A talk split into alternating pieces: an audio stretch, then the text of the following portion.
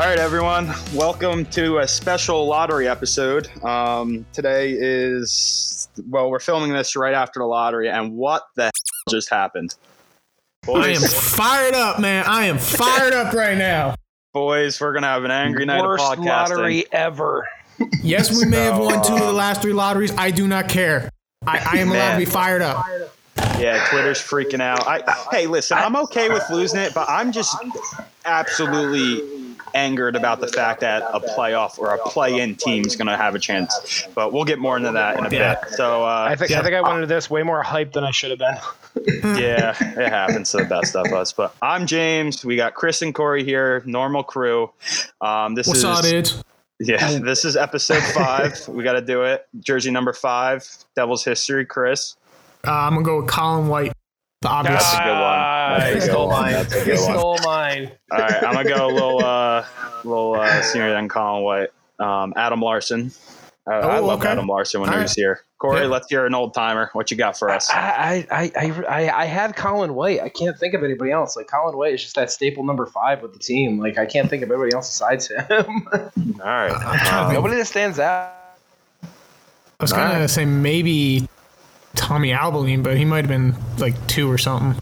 That beats me. What number? He, was is, on the but, um, 95 team, I'm pretty sure. But all right, Yeah, what number so was? we'll we'll run down what we're going to be talking about tonight. We're going to give our uh, rapid reactions, talk a little bit about the horrendous lottery results. Um, I'm going to have a prospect corner, three prospects for you. It's moved up a little tonight. It'll fit into the flow. You guys will see why. We're going to talk about how the Devils should approach the draft. Um, we're going to have a little debate on Alexander Holtz or Lucas Raymond. We'll get a little current news thrown at you. Corey will have his uh, staple donuts and dynasty segment. Going to be a little draft slash lottery related for you. Um, keep on with the the trend. Um, got a mailbag, a few questions that you guys wrote in. Thanks for thanks for the activeness. It's good to see you guys asking us some questions. And lastly, we're going to talk about some pending Devils free agents. So, kind of got our rapid reactions when we first hopped on here, but yeah, lottery tonight, no bueno. If you saw it, um, y'all probably saw what happens. I'll give you the results real quick right now. The Buffalo Sabres moved back one spot and they're at eight. The Devils, our New Jersey Devils, moved back one spot. They're at seven, which to me, I'm not too upset about. A little disappointed, but you got to see it coming after all the luck we've had. And I'm sure you guys are the same. Seven. It's, yeah, I'm it's disappointed we fell a spot, but it's not what makes me upset.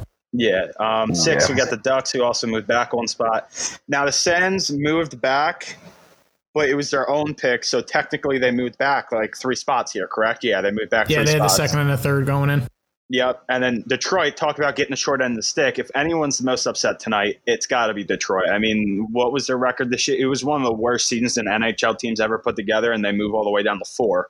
They dropped all three. Yeah, after a solid 20 years, they are uh, not having some great luck. Not having No. great luck at all. The second most upset people about this whole night's probably the San Jose Sharks, who traded their pick to Ottawa in the Erik Karlsson trade and saw the Sens land the third overall pick with their pick. So the Sens are picking three and five. Yeah. That they're going to load their system up pretty quick. Um, good for Ottawa fans. I don't have any gripes against them. I don't know about you guys, but um, the Kings moved up to second. Uh, they have one of the best systems, minor league systems in the whole entire league, and it's just going to keep on getting better. Uh, great luck for the Kings there. And number one is to be determined. It's one of those teams that are going to be a playoff, uh, lose their playing game. How about that? We That's have a phase two, up. ladies and gentlemen. Yeah, so how that's going to work is phase two. I, I don't even know how that's going to work when phase two is going to be, but it's going to be after the playing games. So you're going to see the playing games, and I'll read you the matchups one more time, real quickly. It's going to be Pitt versus Montreal, Carolina versus New York, the Islanders versus Florida, and Toronto versus Columbus in the East, and then Edmonton versus Chicago, oh Nashville my versus gosh. Arizona, Vancouver versus Minnesota, and Calgary versus Winnipeg in the West. So the eight eight teams, one, two. Uh, The eight Yeah. teams that lose between the East and West are going to be put in a lottery, phase two of the lottery, after the playing games take place, play-in series take place, and they each get a 12.5% at this first overall pick. Now, you look at that list. What happens if a team like Pittsburgh gets bounces bounced in the first round? They come back and win the lottery with 12.5%. They'll be just mayhem. On hockey Twitter. I, Like, I was just remembering in my head that I have Chicago upsetting Edmonton in the first round. So I'm just thinking, oh wow, Edmonton. What if they win again? okay. I mean, I- I'm cool with that. I'm cool if anyone out west wins it, besides Arizona. Um, but I mean, Taylor Hall, you got to be kidding me. This man, like, just imagine how perfect it would be if Arizona wins the lottery. I mean, people are mean, gonna if it be gets him to resign, I mean, I- I'm I'm I'm cool with that. teams, teams like the Anaheim Ducks are going to be throwing 15 million at Taylor Hall next year in free agency just to get him there so they could get the first overall pick after being that bad. I mean, Basically, Jesus. But um, who else would be crazy? Um, seeing that. I mean, the New York Rangers if they get the first overall pick. I think that, I, I think that's the most likely scenario, just because you know, as Devils fans, we love we love seeing that type of stuff. But um, Ah, Toronto, I mean, the NHL, if you want to say this is rigged, uh, very rigged winner would be Toronto. Imagine Alexis Lafrenière playing alongside Auston Matthews and Mitch Marner. But that's, of course, if they lose to Columbus. yeah. All right. So, Chris, for you, who would you least want to see win the draft lottery out of the teams? Well, um, it's got to be the Rangers, but uh, Yeah. I mean, they're they're definitely one of them, but they're not. Uh, they're not a team that I think would have made the playoffs. I think they would have pushed for it, but if the season had continued, I don't think they would have made it. I totally Um, agree with you, but screw the Rangers, you know? Yeah, yeah, exactly. I, I'd be more annoyed with a team like Pittsburgh, one that was clearly going to make the playoffs, and now they have a chance to go number one. Like Yeah. that, that would be the ultimate, just most annoying possible situation. Corey, how about you? Uh, I'm kind of in agreement with Chris. I'd, I'd be on Pittsburgh. Like I'd be annoyed to see that for sure, for basically the same reasons. But I think I'd also be pretty pretty annoyed to see a team like Edmonton get it too, just because of you know that their luck in the past and the current team that they have going right now. Yeah, for me yeah. it's for me it's definitely the Rangers. I do not want to see the Rangers, and Mhm. I don't want to see any of the Canadian teams get it get it because Canadian hockey fans are just the absolute worst. No offense, if you're a Canadian hockey fan, you're listening to this. I take They're it back, passionate. but Yeah, they're pretty you passionate. know, you know, um, that's the kind of way to put it. But um, It's a way of life. but um, another one for me would I, I just don't the Islanders too. I'm not a fan of the Yeah, they're, Long they're in that mix. But, Basically, um, any team that I figured would have made the playoffs that now has a chance of picking number one is where I'm going to get real agitated. That's Yeah, basically I- it. I'm just gonna say any team in the Metro that's in the playoffs right now. Well, for sure, I yeah. mean, for me, all right. So let's bring it to this. Out of all the teams, which team would you want to say it? Or like not a single, maybe a single team if you have a single team in mind. Who would I want to win it? Yeah, Um, they got to be out west. Correct. I Um, think we're all in agreement there. Yeah, maybe Depends how you feel about the Arizona pick, and we'll talk about this more. But now, Smashville. what you would want them to see? You would Yeah, want to that'd see be fun. Nashville get it. That'd be fun to see Smashville get it. Yeah, Although that's- that's again, a- that falls into that territory of I think uh, they were at least competing for a playoff spot. I can't remember if they were a wild card or not. Yeah, for me, I'd like to see like Minnesota get it. I mean, th- Yeah, they have true, great true. fans up there, Mhm. and they haven't State of hockey. seen glory. Yeah, they have great fans up there. Um, uh, yeah, I mean, they have me, they have an all flow hockey team. Uh, we need more of that around the country. But yeah, definitely someone out west. That's who I want to see it. Um, Corey, you have any opinions on this, or just same we're saying you want someone yeah, out I mean Na- Nashville preferably, but besides them, possibly Carolina. Carolina, man, they're in the East. And what Yeah, they've I done in the. Devils in the past, why you want them to We- get? They're they're kind of a thorn in our side a little bit. Yeah, I know, but I got I got a special place in my heart for Carolina just because they had the affiliation in Albany for four years. So All right, that's fair enough. Um, all right, yeah. So I'll talk about this real quick. And uh, you guys have any, any more rapid reactions? Anything you want to say beside on this terrible draft lottery that has hockey Twitter and uh, up in arms? Hash, hashtag disappointment. yeah, all right. I think uh, it, I like their approach when they came out with the cards. They just automatically set Twitter on fire. Just they, they just set hockey Twitter on fire before they started announcing the cards. They're like, so yeah, we have eight cards here instead of seven, uh, which means that a playing team.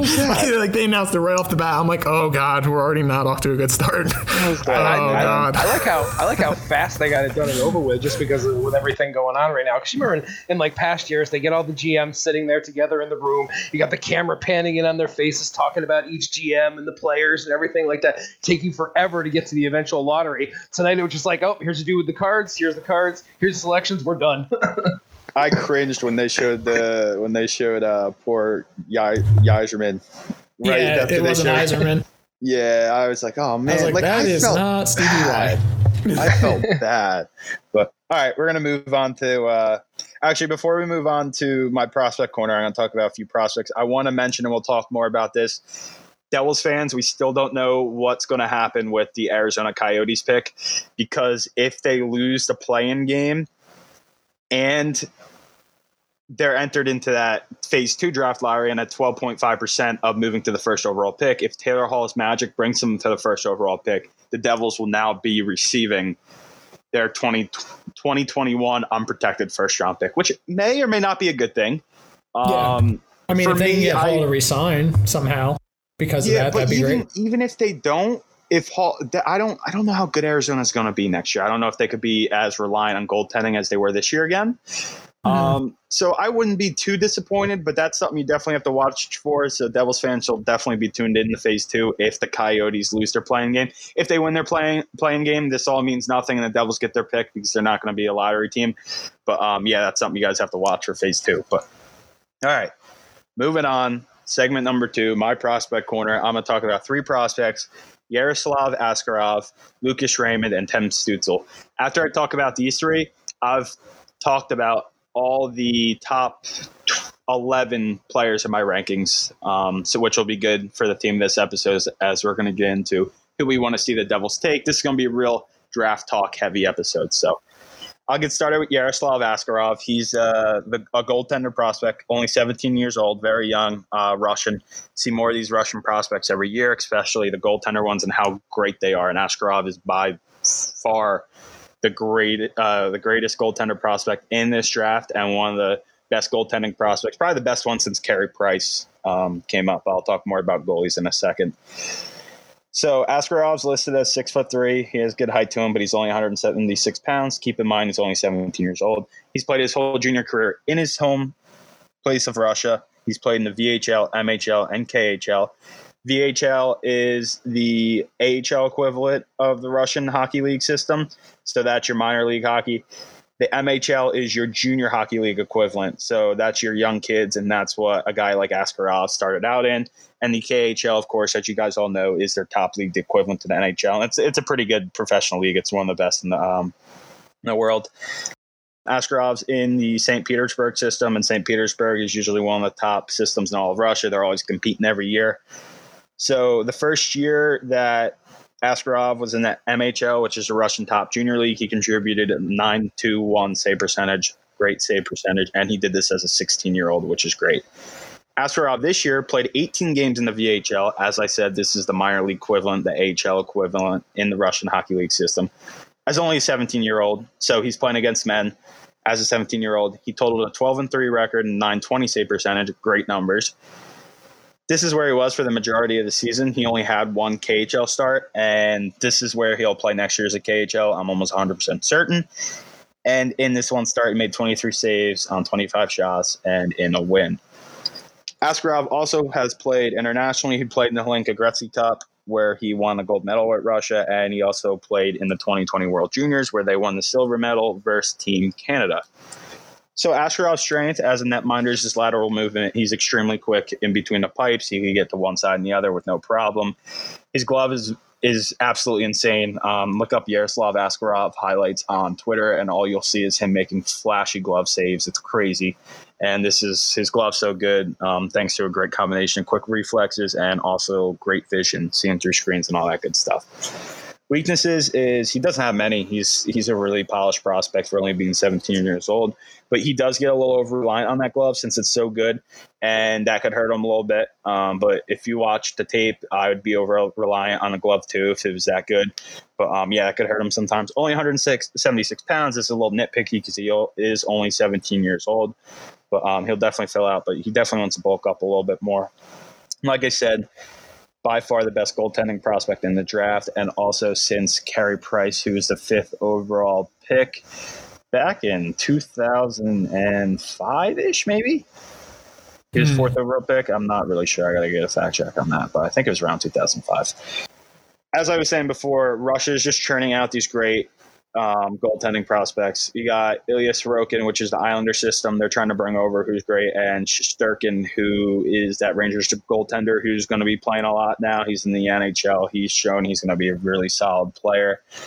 And basically, for Askarov, where he gets drafted is going to come come down to that stigma around first round netminders, and we're going to get big into this later on. So I won't mention much here, but there's a stigma around drafting goaltenders early, and rightfully so. Like I said, we'll talk about more on this later down the road. For me, he's a borderline top 10 pick. Don't be surprised if he maybe finds himself in that ninth to 10th area. I could see the Wild and the Blackhawks um, targeting him. Maybe the Devils. I don't know their plans. I hope not, but we'll get more on that. Next prospect, Lucas Raymond. Um, get into him. We'll talk more about him later as well he's actually the first prospect I studied in the very beginning, and this was at the end of April, so I've changed my opinion on him a few times. He's a Swedish left winger, listed at 5'10, 165 pounds. He played his whole career in Sweden, and this was mostly with the Frölunda HC um, within their system. He played for both the Super Elite, which is the top junior league in Sweden, as well as the SHL, the top Swedish professional league, and their the SHL is probably the second best professional hockey league behind the NHL. The KHL is very close to them, but the SHL is just a terrific league. Um, and this, he did this. He followed in his footsteps as his fellow countryman Alexander Holtz, who um, we'll have a segment on. In nine Super League games this year, he started out there. He dominated with 14 points, three goals, and 11 assists. And like I said, that was only in nine games. He got moved up to the SHL, where he played with Frölunda, and in 33 games, he only had 10 points. But keep in mind, this was an extremely limited role. The man barely played 10 minutes on any given night. So you're going to see less points. Um, in total, he had 62 points in 54 career Super League games, which is fine production. Um, solid. Strengths, he's an all around player. His offensive skills focused around his playmaking ability, very solid. His great vision and tremendous hockey IQ. His skating ability is one of the best in the whole entire draft. He's so smooth skating and this helps him a lot defensively as he is also sound in this area of the ice. Weaknesses, he needs to put on more strength. He's only 165 pounds, and watching him play, he can be successful to getting knocked off the puck and some big hits. His production in the SHL was low, as I mentioned, but keep in mind he's playing against men, and he also didn't play a lot. Also, his shot is by no means bad, but his pass first mentality sometimes hurts it, and he doesn't get to show it off as much. And for me, he projects as a versatile two way playmaking top six winger. People either love this guy or are okay with him. A lot of people have him as high as th- third on their board, and that's is in front of Tim Stützle or Quinton Byfield sitting at three, which I think is pretty crazy. Right now, I have him at 5 mm-hmm. Okay, last prospect I'm going to throw at you, and this is Tim Stützle. Um, we've seen a Tim Stützle and Quinton Byfield um, little debate popping up all over Twitter recently. So uh, Stützle is a German-born left wing who could also play center if needs to be. He's listed as six foot one, 187 pounds, and he's played his whole junior career in his native country of Germany. He started out, um, well, he got to the DNL, which is a German development league. He had the fourth highest point per game in a season in the league's history. Next season, he played in the DNL, the under 20 league, and he led the league with a 2.62 point per game average. Um, he had 23 goals and 32 assists in only 21 games. This season, he played in the DEL, which is the top professional league in Germany. He's playing against men, but the DEL is weaker in comparison to, say, the A's, uh, the SHL, who we just talked about, as well as the KHL. So keep that in mind. He tore it up I mean, I know I say that DEL is not as good as these other leagues, but I mean, make no mistake about it, his production was very impressive. He had 34 points in 41 games. His point per game percentage ranked 24th in the whole entire league. And like I said, he's playing against men, and the kid's only 18 years old. So that's absolutely terrific. Um, he also scored five goals in only five games in the 2020 World Junior Championship. Strengths of Stützle's game is his playmaking ability offensively. He's probably one of the best playmakers in the draft. His passing abilities are elite, and his stick handling is also very it's top tier. He's a very creative guy. Skating ability, great, um, on par with Lucas Raymond's as one of the best in the draft. Um, and I, am throwing a lot of great things at you. And another thing is his defensive abilities is tremendous for a kid his age. Um, playing in Dell probably helped because he's playing against men, but I mean, watching this guy play defense, you think he's not an 18 year old kid, but um, yeah, so that's that. Weaknesses: he does need more strength. He has nice height to him, but more weight could always help. Um, he gets too reliant on stick checks and stuff. By putting on more strength, he could play the body more, which would help him defensively. And Stützle's stick handling, although great, can sometimes get him into sticky situations, could possibly turn the puck over. But um, besides that, I mean, he's a really well versed player, and I could see why people have him rivaling Byfield as a second overall pick. He projects as a two way, very two way, both both sides of the ice. Very good defensively, very good offensively. A playmaker. Um, I have him better than Raymond. I think his defensive abilities are better than Raymond's, and I think his playmaking is about on par. So I have him as a better prospect than Lucas Raymond. He's gonna have he's gonna have first line capabilities as well as if you want to put him on a second line, he'd be a great second line guy. And as I said, I have him on two at two. I have him above Byfield just because I think Byfield's slightly overrated due to his height and his age. But people could get in arguments about that. I could see as three, Byfield at two. I really think they're interchangeable. But um, yeah. So, like I said, that's the three prospects I have for you guys. Um, and this takes us to the top 11 on my rankings, which is good for tonight. So, enough about me talking about the prospects. Now we're going to move over to how the Devils should approach this draft. So now we know the Devils have the seventh overall pick. Who, what prospect specifically? Um, let's start with Chris. Do you want to see the Devils target with that seventh overall pick? Yeah, so I had a list of um, just I had a basic ranking pulled up just to kind of see who is where. Um, I I doubt Stützle will be there. Um, Uh, he I, will I saw yeah, I saw I saw I saw a lot of what you were saying. I, I watched film on uh, a lot of the guys you were talking about, and um, I, I agreed with your analysis on Raymond and Stützle. And, and uh, but uh, around that spot, I mean, I could see Raymond being an option, Holtz being an option. I know uh, Rossi's been mentioned as well, um, possibly Jarvis as well. Um, I prefer that they lean towards a winger, which uh, I mean, there's only one person there. I think that I mentioned that was a center. It was Rossi. Um, between the, I know we're going to have a segment on this later, um, Raymond versus Holtz, but uh, I think any of those wingers would be a good choice, at least for that number seven spot. Yeah, no, everything you said makes sense. Corey, who do you have? Um, so I'm leaning more towards them going for a defenseman. Um, the one kid I've been looking at is this kid Braden Schneider. Going rogue Yeah, yeah, against yeah. against the herd.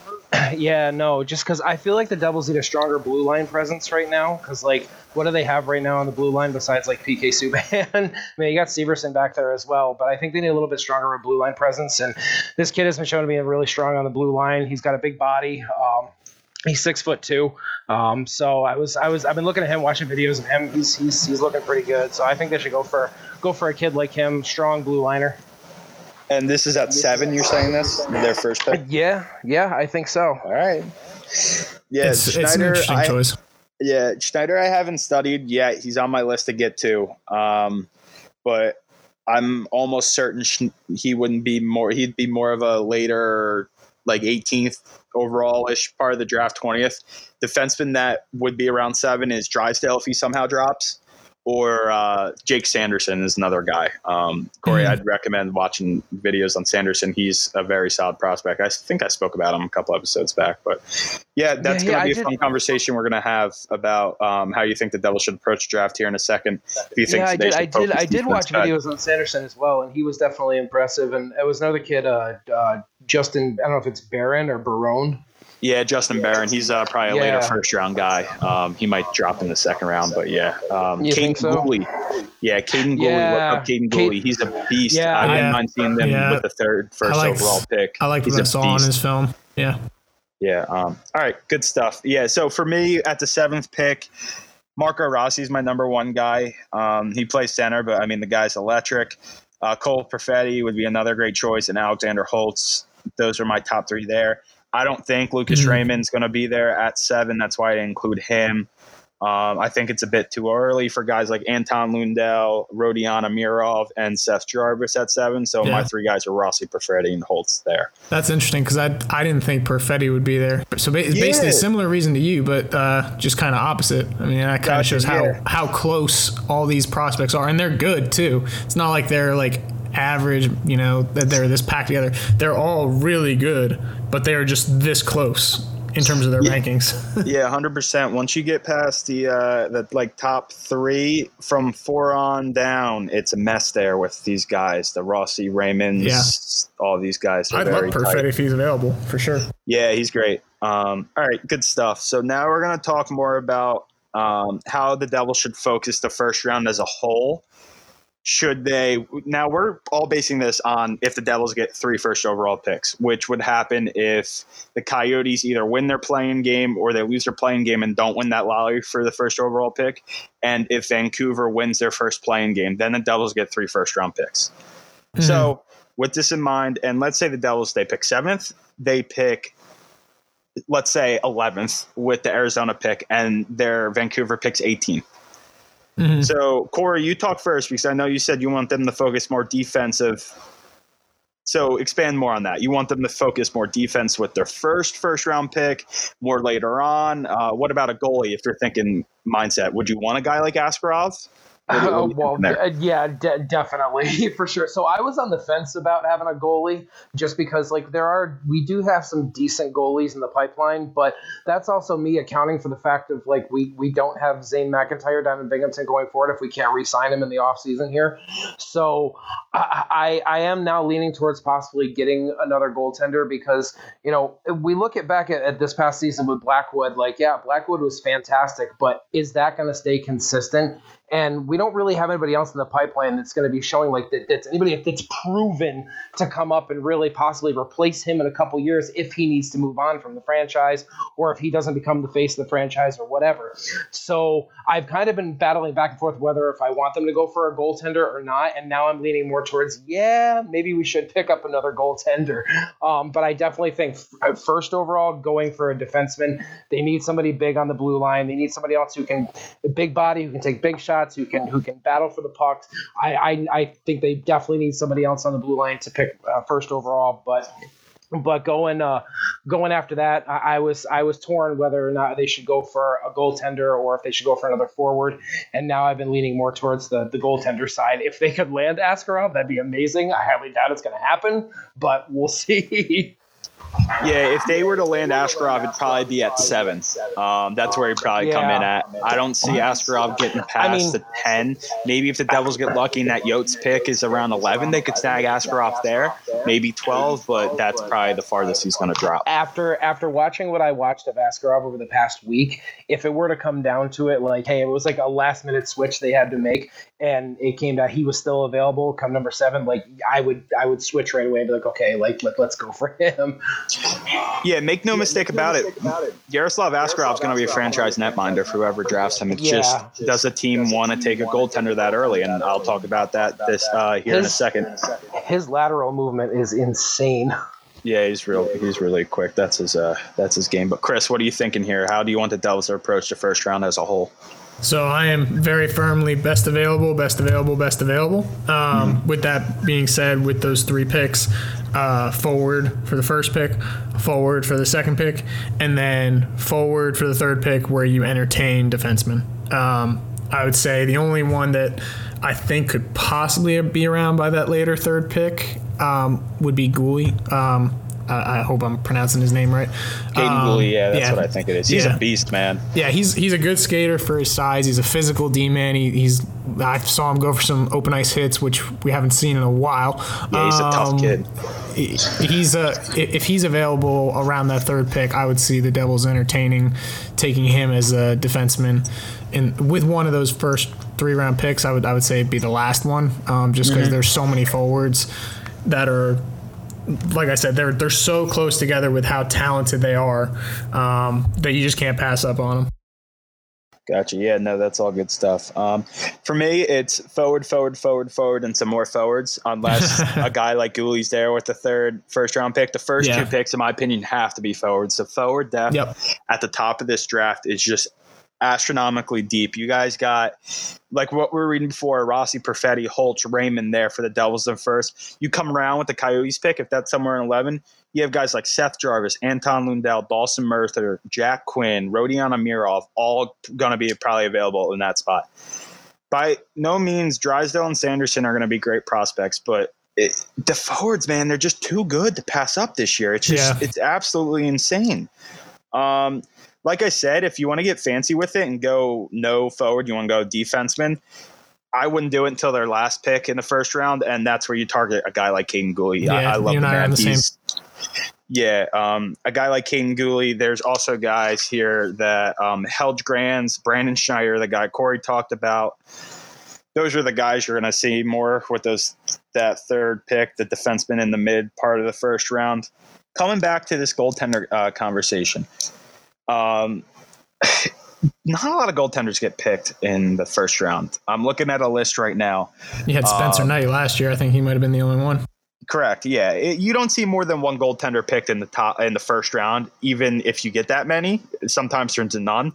Just look at this list, though. I mean, I'll read you some names: Malcolm Subban, Jack Campbell, Chet Pickard, uh, Jonathan Bernier was a first round pick. Jack Campbell was a first round pick. Al Montoya. Not a lot of impressive names. Of course, there's that Carey Price name. Um, Mhm. Andrei Vasilevskiy's also there. Ilya Samsonov, who's another Russian who's on the Capitals, he looks like he could be something. He looks like he'll probably be a starter in Washington going forward. Yeah, So there is talent there.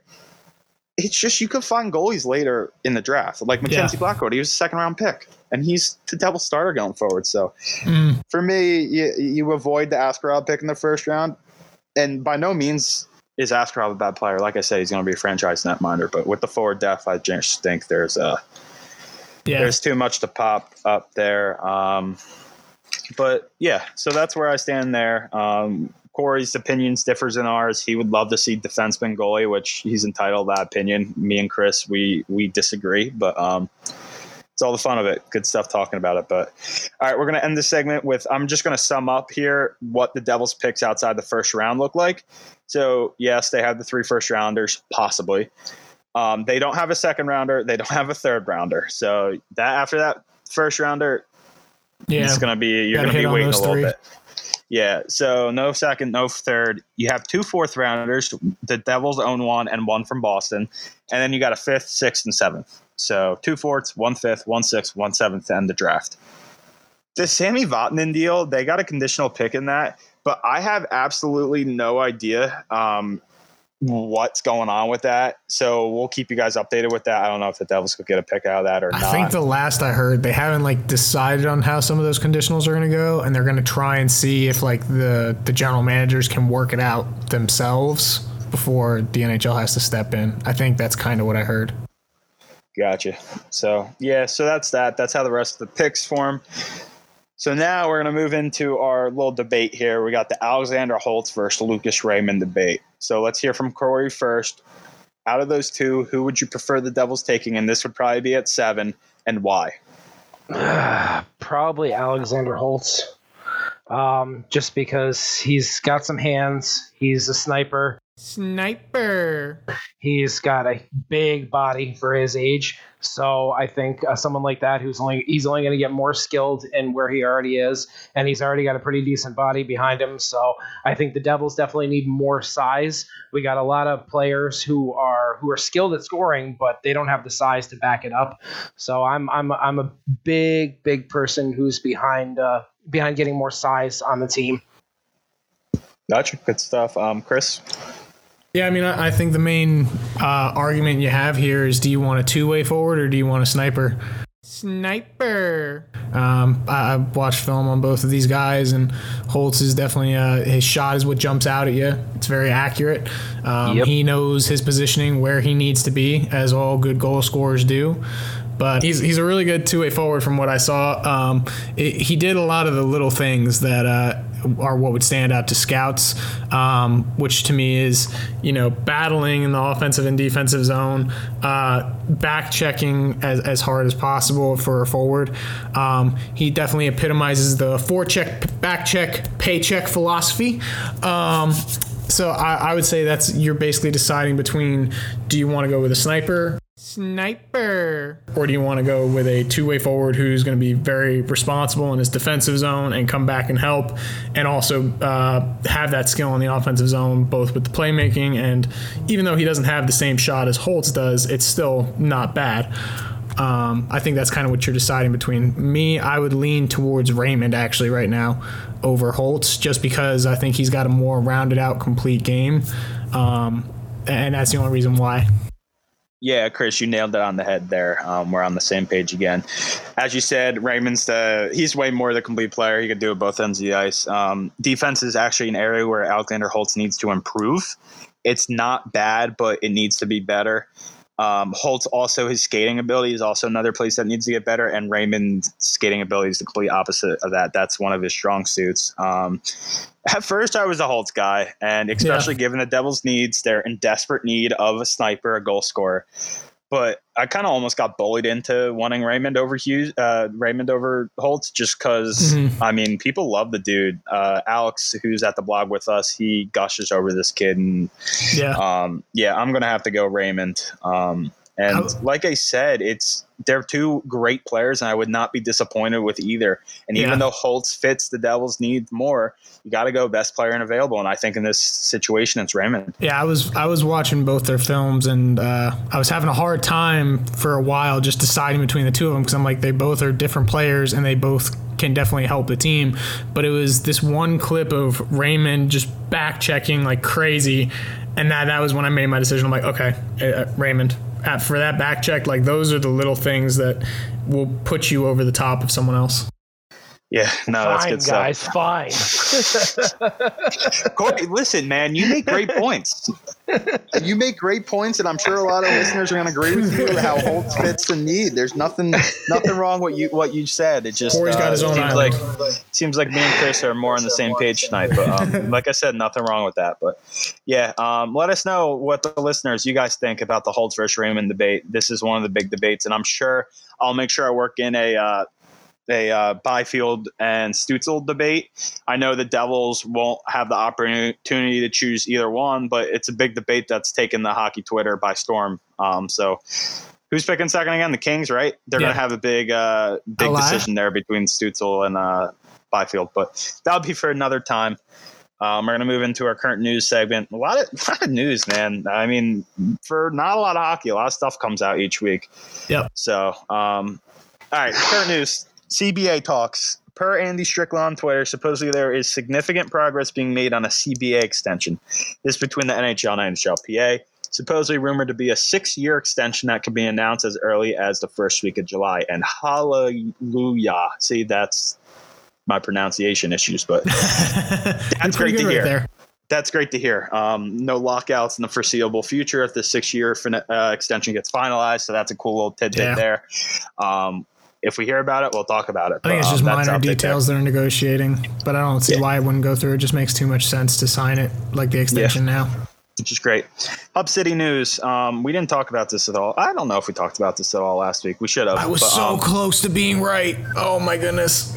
Yeah. So Vegas went from the hundred percent good choice to the uh, I don't know because the cases are going up there to yeah that's probably going to be Vegas. Um, so that's the Vegas part of it. Vancouver and Vegas were the two favorites for a while, and then it came out this week. Vancouver pulled out of the talks, and I think it had something to do with um, something about crossing the border or something. Chris, do you know anything about? Uh, from why? what uh, from what I heard, it had something to do with Vancouver, not like the league or anything like that. Because I know Canada is working with the NHL in general just to try and see if, uh, you know, Edmonton, another team in Canada, could be a hub city. I think it was something more to do with Vancouver themselves. They kind of backed out of it from what I heard. Gotcha. Yeah. So Vancouver announced that, I think, just last night. Um, yeah, because so. they were. It seemed like they were locked in. It was going to be Vancouver and Vegas. I was ready to be all happy and say, you know, claim my victory um, that I was right for the hub cities. But uh, then Vancouver had to break my heart. So so that's that. Um, so with no Vancouver, they want to be in Canada, and that leaves Toronto and Edmonton as the other Canadian cities. Mm-hmm. Now, if for some reason Toronto, Edmonton, Vegas doesn't work out, the finalists are, and this is per LeBrun, Vegas, Edmonton, Toronto, LA, and Chicago. Those LA are the finalists. Is so surprising. So, it's like uh, the most densely populated place in the country yeah, so that's that. Um, but okay, moving on. Hub City news, good stuff.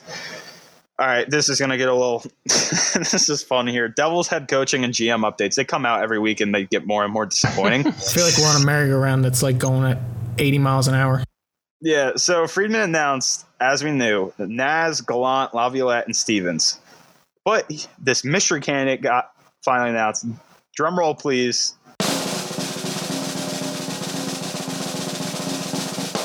We got Rangers assistant Lindy Ruff, baby. He's the mystery candidate, Lindy Ruff. And as we were sitting here, I looked at my phone in dismay I and saw that too. Yep. that Mr. Lindy Ruff, per Friedman, has supposedly a great chance at rolling. He's quote, I have heard that Ruff has a really legitimate shot at that job. Yep. That's saw what he too. said. And then our friends over at NHL Rumors on Twitter quote tweeted that tweet and said smokescreen season. In reference to, I guess, saying he doesn't really have a shot at a job. So Well, this I is don't the know what's uh, going on third there. or fourth coach we've hired in the span of two weeks. So Yeah, I mean, I don't know what's going on there. So, little background on Lindy Ruff. He's currently assistant Rangers. He supposedly runs their defense. I saw on Twitter. Don't know if that's true. Don't quote me on that. But he was Buffalo's head coach there for forever, 15 years. And Corey, you Yeah, can speak on this in a second. Yep. 97 to 2013. That's that's a while. Um, made a playoff eight times in these 15 years. Actually made a trip to the Stanley Cup final 98 99. Um, deep runs in four other of his eight, eight times with the Sabres. Keep in mind, Sabres were a different team back then. He then moved to Dallas in 2013, coached there from 13 to 17, only made the playoffs twice. His teams in Dallas were very good offensively. They were high tempo. They their fancy numbers were offensively were one of the better in the leagues, generating shot attempts. Their expected goals numbers were great. Their defense numbers not so much, which is funny to say because now ever since he left out, it's a complete 180 there. Their offense isn't good, and they're a very defensive goaltending team. So I don't know what Yeah. that means.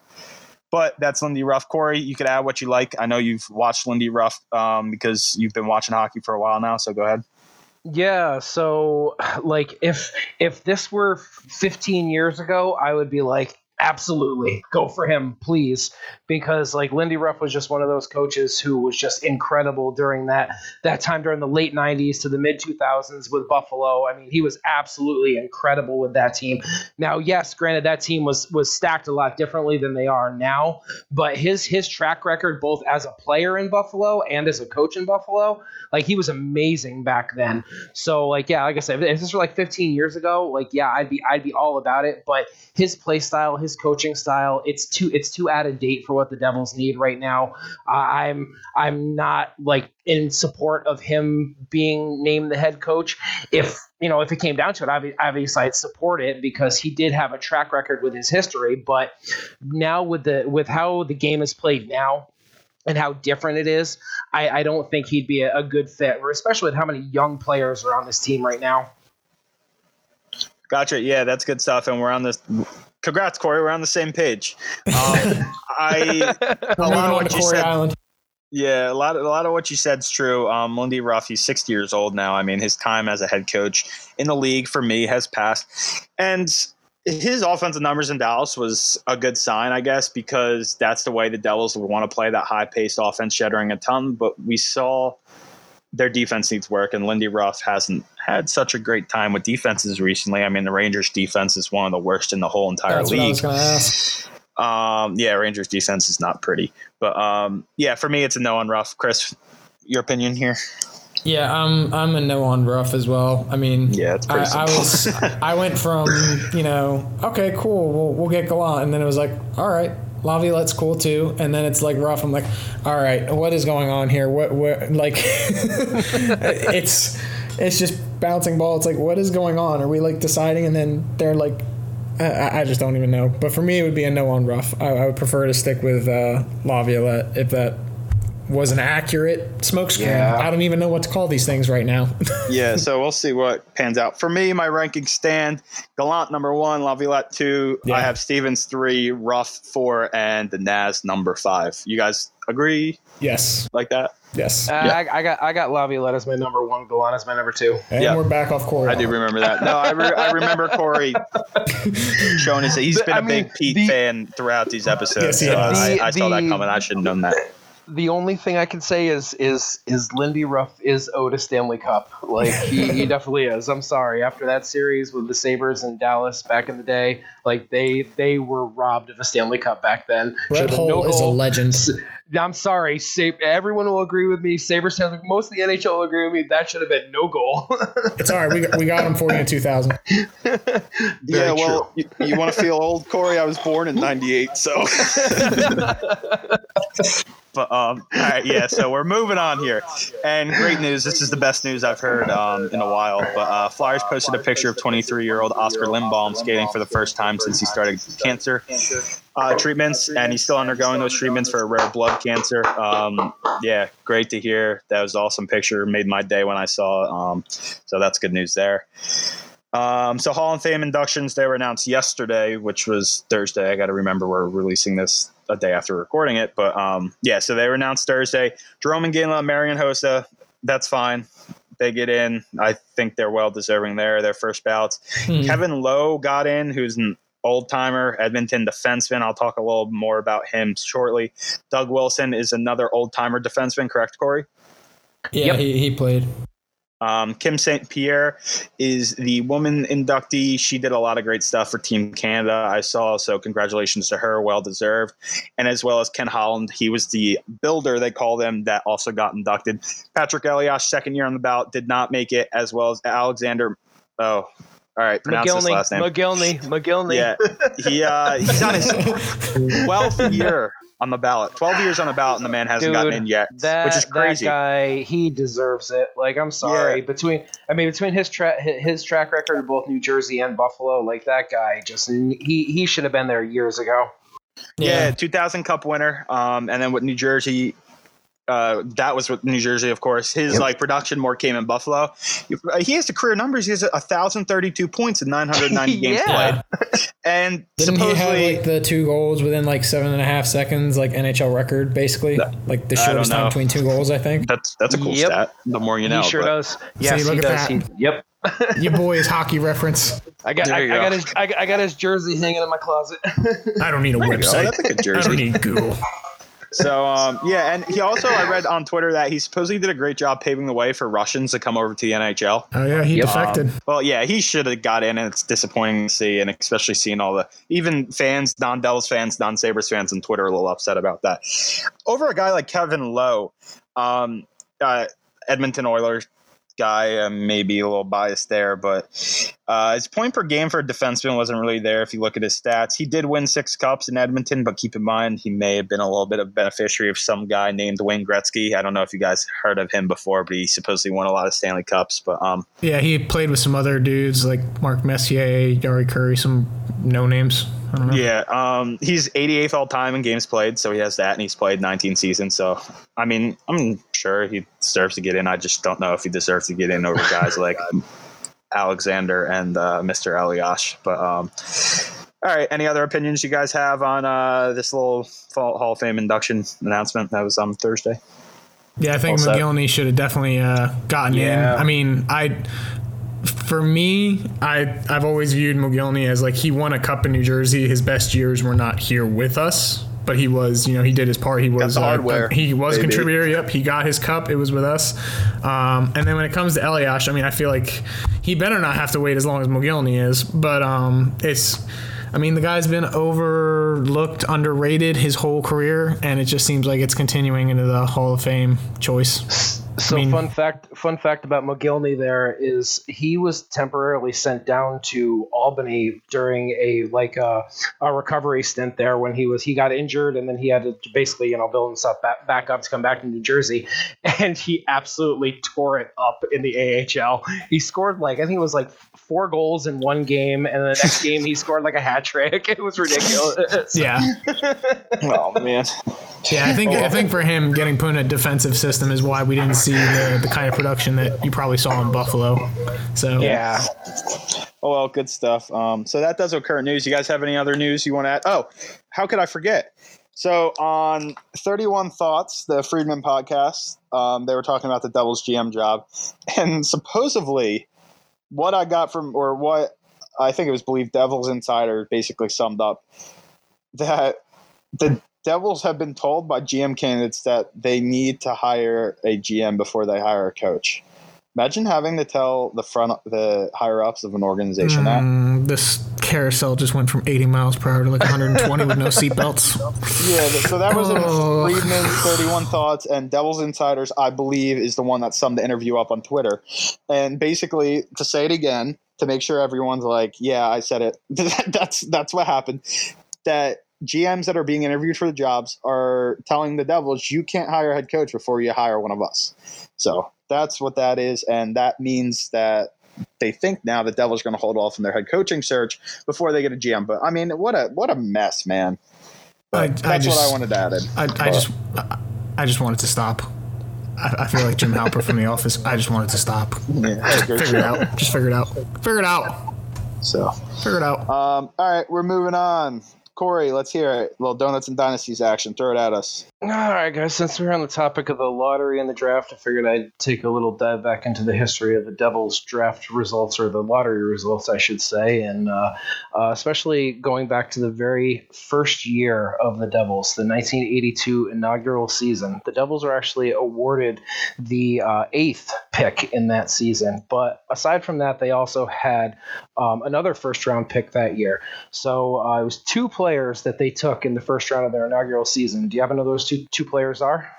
No, I have no idea.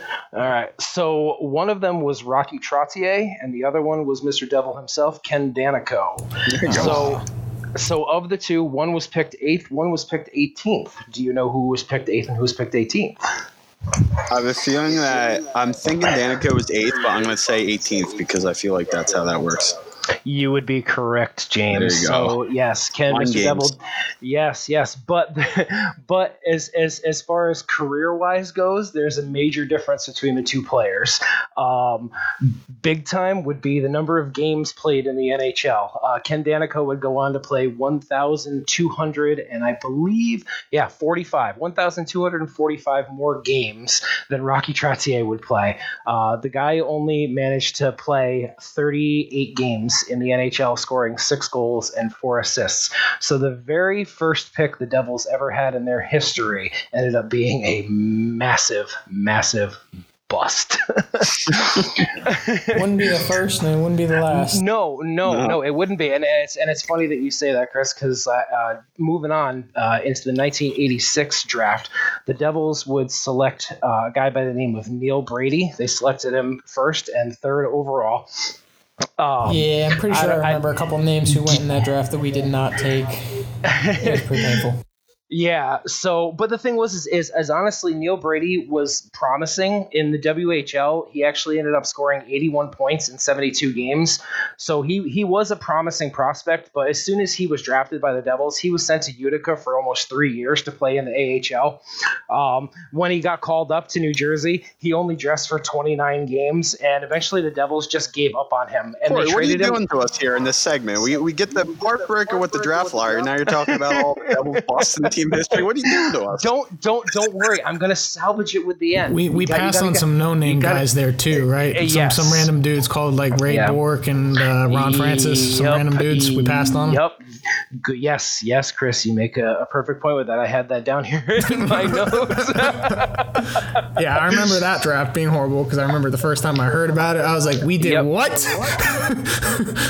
so, so yeah, Neil unfortunately only dressed for 29 games in New Jersey before they ended up giving up on him, and they ended up trading him to Ottawa, who was an expansion franchise at the time, um, for future considerations. So the guy goes from being first round draft pick, third overall, to being traded four seasons later for future considerations. um, but uh, going on to 1990, I don't know if you guys know or not, but the Devils ended up drafting three goaltenders that year. And of course, we all know that the mighty Martin Brodeur was drafted that year. Um, but aside from him was Corey or was Corey Schwab and Mike Dunham. Now, Mike Dunham was drafted right behind Brodeur, and in 1995, you we all know the Devils won their first Stanley Cup with Brodeur in net. But Mike Dunham won the Calder Cup with the Albany River Rats, and he shared the pipes with Corey Schwab. Now, both Oh, of look at that. yeah. So it was funny because in 1995, when the Albany River Rats won the Calder Cup, both Corey Schwab and Mike Dunham were awarded the Harry Holmes Memorial Trophy, which was the uh, AHL's fewest goals goals allowed, and then they also were awarded the Jack A. Butterfield Trophy for playoff MVPs. So, uh, going on with Corey Schwab, what was awesome about him is later on he was called up in New Jersey, and then he was traded to Tampa in 1996. Spent a brief stint with Vancouver, and then he ended up going on to the IHL and the AHL for a couple years, and then just kind of became like a no name. He joined the Maple Leafs camp um, in 2000 and ended up impressing them so much in camp that they signed him to a contract to back up Cujo there, Curtis Joseph. Um, and then he was he played really well in Toronto. And then in 2002, the Devils would end up re-signing him as a free agent, where he would then go on to back up Brodeur for the next two years, and then win the Stanley Cup with Brodeur in 2003.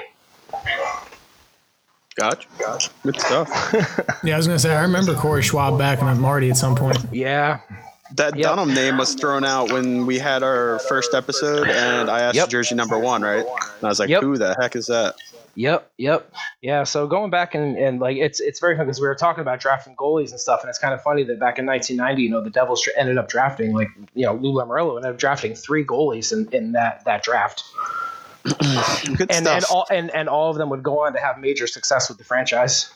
Yeah, it's uh, interesting stuff. Like like I said, I'm a youngin, so all this information you tell us on these history segments is all brand new news to me for the most part. So I'm really glad we have it on. And I'm not sure of the demographics of our listeners, their age, but I'm sure if there are other youngins like me, they're uh, learning a lot from it. But that's good stuff, Corey.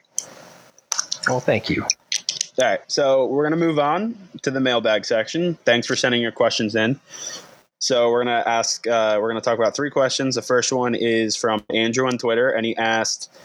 It was a variation of should the Devils trade up in the draft, um, whether it be move higher in round one or trade into the early parts of round two, because as we're well aware, the Devils do not own second or third round picks. Mm-hmm. All right, Corey, what you got here? You think the Devils should try to trade up or stand pat?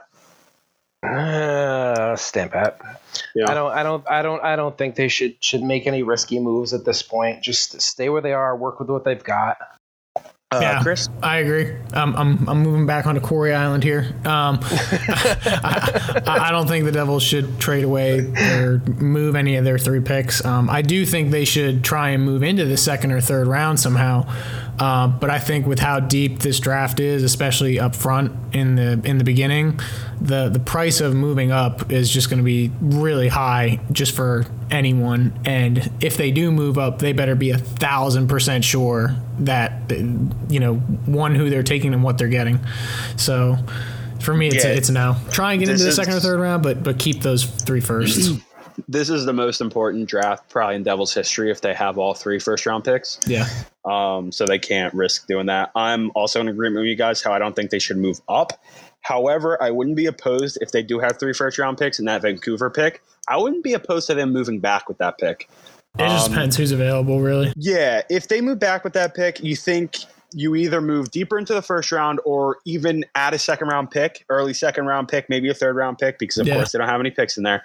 There's a lot of talent there towards the end of the second, um, or I'm sorry, towards the end of the first, early second. Some names I'll throw at you: Ronnie Hernavainen. He's uh, talked about him last week. Small guy.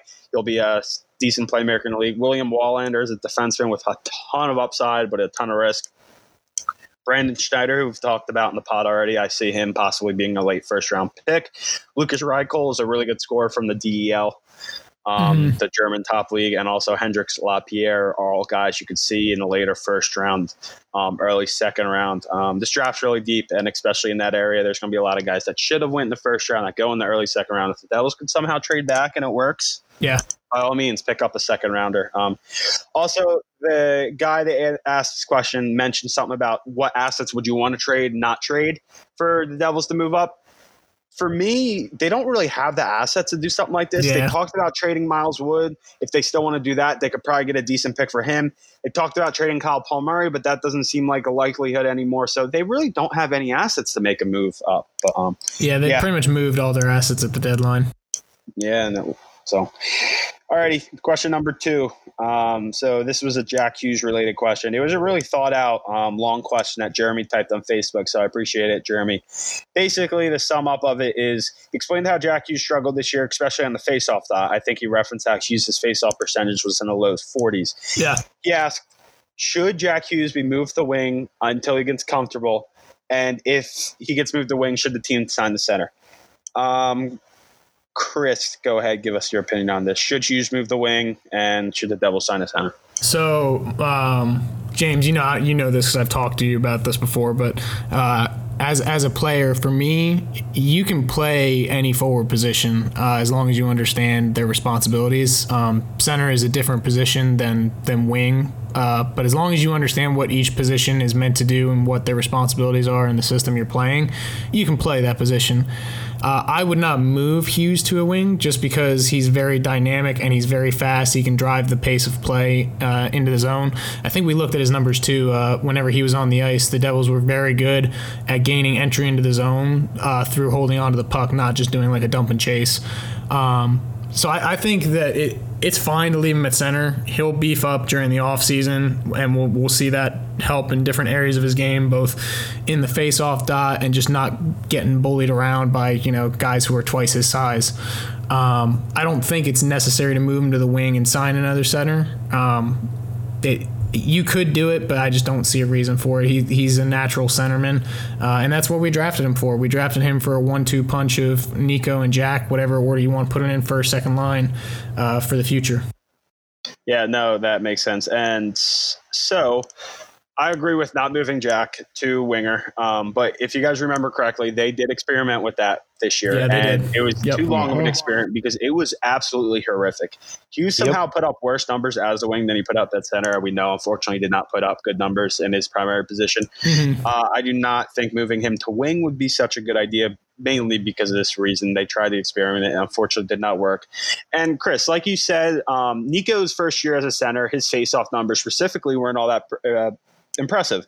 Yeah. And Corey, I know you explained how this year something that impressed you about Nico is his faceoff percentage skyrocketed. Is that what fifty yep. something percent, a little over fifty yep. percent.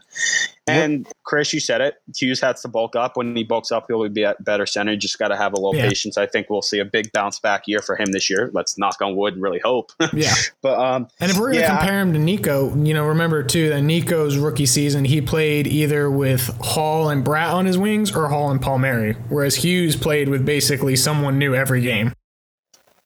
Yeah, I wasn't. I was just kind of comparing them in the sense of how their face-off percentage, how centerman's mm-hmm. face-off percentage will go up over their career. Because Nico and Jack, we know they're two totally different players. But yeah. um, as for signing a center, um, with my opinion of keeping Hughes in the middle, next year's centerman should be the most set thing on the depth chart, Devils depth chart, and probably their mm-hmm. deepest with Nico Hughes, Zajac, and Zacha. That's a not yeah. a great four centers, but it's good. I think it's yeah. a little above league average, so that's good to know. Yeah, Corey, your opinion on this the matter? Do you think you should stay out at the uh, um, stay up centerman? I, I, I, you, you are both welcome to stay on the island with your opinion on this one. uh, no, no, I, I don't think Hughes should be moved at all. It, it was, it was Jeremy who submitted the question, right? Yes, correct. Yes. All right, all right. So, Jeremy, thank you for the question. Keep it coming. But in all honesty, give the kid a break. It was his first year. Like honestly, yeah, he's going to struggle in some areas, but I think he's just one of those players we're going to see just keep, keep getting stronger and stronger and stronger as long as we keep him playing the position he needs to be playing. Um, like you said, it was a nightmare when they moved him to wing, and just keep him keep him on center, keep building his confidence with the team. Aside from him being young, he got brought into a team that was full of drama this year too, and I know that shouldn't affect a player at all, but there was a lot of drama on this team with the Taylor Hall situation, with the coaching situation, with the GM situation, everything. So I think I think just give this kid a couple more years, and he's going to be solid centerman. I wouldn't even say years. I'd say he's ready. Yeah, next no, season, season after that, latest. No, yeah, for sure. So um, yeah, thanks Jeremy for the question. It's a really thought out question. Um, good question. Yeah, that was on yeah, Facebook. Keep them coming. Yeah. So last question we're going to talk about is from TJ on Twitter. TJ asked who the Devils should pick with their lottery pick. We already discussed that, so I kind of mended the question to read. Give me your three players pretending the Devils. Well, we know they have the seventh pick. Uh, say the Devils get the 11th and 17th. Give me your three players you want to see them use on each of those pick. Uh, Corey, give me them. Ideal. Did we say God. 11 and 17? What, which picks are Yeah, these again? we're gonna We're gonna 7, skip the first 11, one? and 17. Okay, no, so do all three. the first one through. Yeah, 7, 11, 17. Give me uh, Okay. three players. Three players? Oh God. If you don't have them, no big deal. Just no, yeah, throw some I, names I, out there. I- uh, yeah, I, I honestly, I honestly don't know. Like, I, I I mean, I'm still leaning on the fact that I think no matter what, the Devils should should think defensive minded when they come drafting this year. So, I mean, I, I can't, I can't think of any specific players in those positions, but No, yeah, that's, no problem. Yeah, I, I would say I'm Team Raymond for the seventh overall Yeah. pick. And if they end up picking at 17, I am Team Guhle. So it's kind of that middle pick that I still need to figure out. And there's Forward? two. Yeah, it's going to be a forward. Yeah, forward for sure. gotta get the It's- yeah, it's, man. it's going to be a forward. It- It's just whether it's Rossi, nah, uh, who's, off who's available. now. Get off. Yeah, I'll get on anyway. Fine, I'll start my own island, bro. You're not invited. um, yeah, so it, it'll be a forward. It's it's just really it depends who's available. I mean, it'd be great to see Raymond and Rossi as an example, and then um, Yeah, they'll be the seventh guys. I mean, Guhle's Um, really the only defenseman I would take with that third round Look. or the third first. So if it's Look, not look, him, it'll look, be another as- forward as- after that. as we've been talking here, I've been sitting up pulling up little YouTube videos on Guhle, and I'm like, I'm, I'm being sold. So yeah, you saw you saw the boom boom. yeah. You saw these guys Yeah. getting signed up for train tickets they didn't know they purchased. Yeah, yeah, I'm, I'm being sold on this kid. All right, yeah. So for me, um, I'm a big Rossi guy. Uh, I have him as my number one for uh, number one for seven. Of course, that might be a little unrealistic. So, Mm-hmm. um, my next guy is, of course, a forward, and it's just a hodgepodge of different guys. Um, Yeah. for me, my main target here would be Seth Jarvis or Anton Lundell. Um, Jarvis and Lundell, they're both great players. And then 17 would be my number one choice would be another forward. Um, someone got like a, a Rodion Amirov. I know I said gave three players, but I'm breaking my own rules. Um, Rodion Amirov, um, Jack Quinn at that 17, of course, might be a little unrealistic, but one of them's got to be there. And if I had to pick a defenseman, King Guhle, it's just, man, it, I see this on Twitter and people are so in agreement with Corey about this defense, and it just makes me so angry for Yeah. some reason. I mean, feel like for me, based off what I see, it's too good. Guhle's the only one who I see Thank being you. available with that third first round pick that I'd be comfortable I would taking be with that third with as first round well. pick. I'd be fine with Gooley as the third first round pick, and that's if a guy like Mercer or Quinn aren't there. But I yeah. mean, I don't know, man. I can't see defense, Yeah, I'm not, especially uh, the first pick, man. I'm not team But- D with those first two. No. All right, enough It- of that. You We'll know, move on. it, it, could- it, it, it could it could be us old school fans who lived in the era of a defensive Devils team that you know. Yeah, that's probably exactly what it is. But, um, and people, I know they say the Devils' defensive depth is so bad. The Devils just drafted like 700 defensemen in last year's draft. How many those like second and third round picks? They had a ton of them. They were lo- uh, used a lot of them on defensemen. But um, all right, we're moving on. So uh, last segment of the night, we are going to be talking about two Devils pending free agents. It's the last unrestricted free agents of Binghamton players. We got Brandon Baddock and Zane McIntyre. We'll talk about McIntyre first, and we did a little bit on the last podcast. I'll give you some background on him. McIntyre was, of course, acquired from Louis Domingue. It was a one for one deal from the Canucks uh, at the deadline this season. Um, he's a 28 year old, still kind of young. He played in four games with Binghamton, did absolutely terrific in 977 save percent. Of course, that isn't a uh, sustainable number, but he played well. Before he played in Utica, he was also very uh, he did very well in Providence in his first couple years in the AHL. He had a 914 and 930 in back to years in Providence. He did struggle a bit in Utica. Um, he had an 894 and an 898, which aren't all that impressive. Um, I know the AHL is more scoring, but still those numbers aren't all that great. Um, maybe a change of scenery for me was great with um, McIntyre. He Yeah. put up great numbers in those four games. I wouldn't be opposed at him bringing because you need a veteran goaltender down there. You're going to have Gilles Senn down, Gilly send down there, and you're going to have either Evan Cormier, maybe Akira Schmid. I don't know if he's ready yet. You're Yeah. going to need that third veteran guy. I think that's going to end up being Cory Schneider. So if that's the case, I would not bring back um, McIntyre just because my three would be Schneider, Cormier, and Senn, or Schneider, Senn, and Schmidt. Um, because I don't think the Devils are going to buy Corey out. If they do, we talked about that last episode. That's fine, and bring McIntyre back. He's like I said a couple times. You need that veteran goalie down there. Mhm. McIntyre fits that. Um, Chris, or sorry, Corey. I know you're you're a big fan of McIntyre, so I'm assuming you'd want to see him brought back. And if Yeah. Corey is brought back, would you still want him back? I feel like that'd be too many vets down there. Yeah, and, and that's where I think we're going back to our last episode where we were talking about the, the loan situation where Mhm. like, you know, where it, it could possibly happen where we see Cory Schneider loaned off. I don't really think that the Devils should give up on McIntyre. I think they should definitely re-sign him, keep him down there in Binghamton to keep keep that veteran goaltender leadership going down there because we do have some good goalies in the pipeline and they're going to need that leadership going forward. And I, I, I like I don't know if just hanging on to Cory Schneider for that specific purpose is is good. I think just giving him an opportunity to go someplace else and and play and get a good number of games in and just kind of fulfill his need to play would would be good. But I think if you put him down in in, in Binghamton with the the goalies that are down there, Schneider's going to like he's not going to ride the bench, but he's not going to see as much playing time because they're- they're going to want they're going to want to see the young goalies get That's playing Gilly time. Senn's team next year. Yeah. Gotta, yeah, So- he's, that's his team yeah. next year. So, and I think having someone like like McIntyre there would would be smart because you're not going to have Schneider down there sitting on the bench in, in Binghamton. You're going to want to have him loaned off to a team that needs a goaltender right now to play games. So, and, and that's where I think like you know it, that that loaning situation could come into play.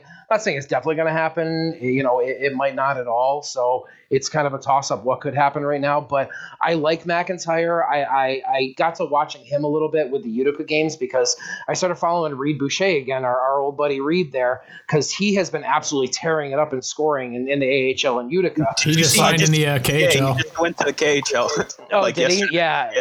Yeah. I, I didn't. I, I didn't read that. No, but he was just tearing it up with Yeah. Utica in the AHL. So like, I, I got to watching his highlights, and I got to watching highlights of their games and seeing McIntyre back then, and like, you know, I was happy to see the Devils picked him up, and was you know was hoping they would kind of keep him around for a little while.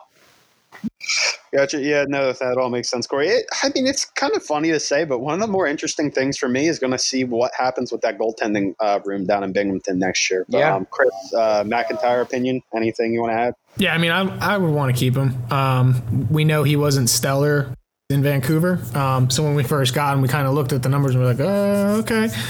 So I, I would I would want to keep him down there. Um, I think the the big question mark here is just the whole Cory Schneider situation because I don't see it. I don't see a way where he ends up in Bing. Like he's either going to be a devil or he's not involved with the organization. Like I don't see a, a way where he ends up back in Bing, um, and who the Devils would bring up in that situation. Uh, again, we talked about last podcast. You know, we'd be probably looking at free agency for that. But I think Yeah, having need to. McIntyre stay in Bing, you know, it's not a bad thing uh, to have three tenders down there. And I think Corey even No. enlightened us last week that they do three goaltenders active on the roster. Just two of them are dressed for a game. three. Yeah. So All right, yeah, good stuff. Like I said, very interesting what they're going to do down there with the goaltending uh, room. But all right, moving on, Brandon. So he's a uh, he's an unrestricted free agent. He's a Group of Six unrestricted free agent. It's some fancy term for a 25 year older with three professional seasons under belt and not more than 80 games played. So if you ever get asked a trivia question, what a Group of Six unrestricted free agent, there you go. You learned it from Devil's Army Cast. But all right, Brandon Baddock, 25 years old. we get a cut of the prize money. Yeah, right. Uh, use this on your uh, what do they call that? The line, use the line or whatever they do on Yeah. most game shows. But he's a 25 year old AHL grinder, tough guy, man. Um, he actually actually played a line one role with McLeod and Bastian Bastian there for a while, which didn't really make sense and kind of hurt my eyes watching him play there. But you know, had 15 points in 50 games last year. He had 114 penalty minutes. Once again, he's a tough guy down there. Um, speaking of tough guys, uh, what's going on next week? Maybe we'll talk about that later. But um, yeah, uh, but uh, HL totals for Bingham uh, Baddock his whole career: 170 games, only 32 points, and 377 penalty minutes. Um, so what he does for Binghamton, he brings a tough presence, which all AHL teams need. I know the hockey's getting away from that, but they AHLs sometimes could get nasty. So you do need that feisty presence down there, someone tough At that can take care of guys. with the penalty minutes. I can see that.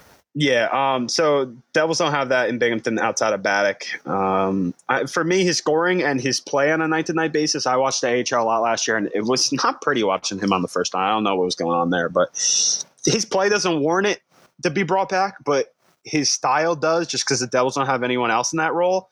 Um, if they bring him back in a bottom six role like he should, and in that tough guy role, bring him back, I'm totally all for it. But if you're gonna force me to watch him play in a top six role again, no thanks. But um, Chris, what do you have to say here? I, I think you treat him like you would anyone at the pro level. You know, you got to see if he's taking away time from uh, other players we could have within the organization. Um, I agree with what you said about having that tough presence. Um, I think they could go either way with this one. I wouldn't be surprised to see him let go. I wouldn't be surprised to see him kept. But I think it's He's more of of just guys that- analyzing, you know, who do we have in the system? Who do we need to get playing time? Is there anyone out there that maybe, you know, undrafted free agent, let's say, that we could give a shot? You know, it's, it's one of those situations. Yeah, hundred percent, Corey. Yeah, I'm I'm I'm with you guys on this one. Like as, as much as like again, like I I'm I'm for having size in this organization. He's just someone who I'm like like like you said, James. Like seeing him in the top every single night out there, like like I it was it was not fun at all. He's he's not. I, I hate to say it, but he's not deserving of that area He's yet. not. I No, don't think he'll so- ever be. Um, I think he's a career bottom uh, bottom six guy in the HL, which is perfectly fine, and Right.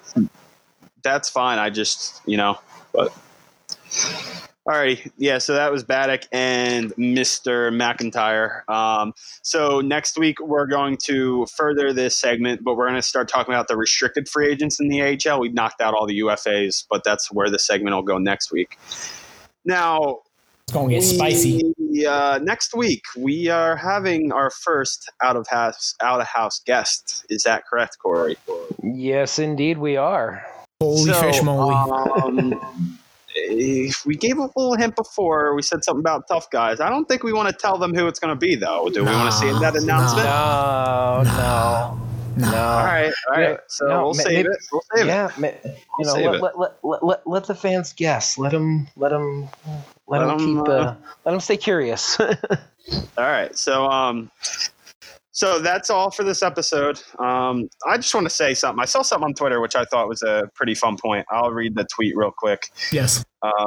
So this tweet I'm referencing is from Corey Masisak. He's a great he does great work for the athletic. He's Devils beat writer. He said, if you are a well, I don't think glass half full person is the right phrase, but there's a path for the New Jersey Devils to have three shots at the number one pick next year. That remains on the table. So what he's saying by this is if the Coyotes um, win the first overall pick, that would shift the pick to 2021, and if the Canucks win their first play-in game, that would also shift that pick to 2021. Both teams, if they're bad next year, and both lottery teams and the Devils are n- unfortunately I don't know how Devils will be next year, but three chances at the first overall pick, three lottery picks next year confirmed. I don't know, man. It's something to think about, but um, Yeah. but I think Hey. the, the thing is uh, Arizona and, and uh, Vancouver are both teams that should be moving forward. They should Yeah, that's another conversation. forward, I mean, that's an interesting conversation to have. But if that happens, then we'll have the conversation. But we'll move on from now. Um, hey, NHL, way to screw everything up tonight. That was a real, real shame you had to do that and operate like that because that was real, real unfair of you guys. But a lot of people are not happy. And I just want to say, the people that think it's fair, which are probably the fans of the play-in games, um, like the fans of the teams in the play-in games that could lose, shame on you guys. But Yeah. that's, that's enough out of me. Um, we're going to end it here. we Have shouldn't have traded away week. Taylor Hall. We should have kept him. Yeah, just for that reason. so have a good week, boys. Have anything to end out with? Let's go Devils. We got screwed, but There it it's, it's all right. All right, fine, guys. I know you're really wondering who the guest is going to be, so I'll tell you. Ready? Get ready. It is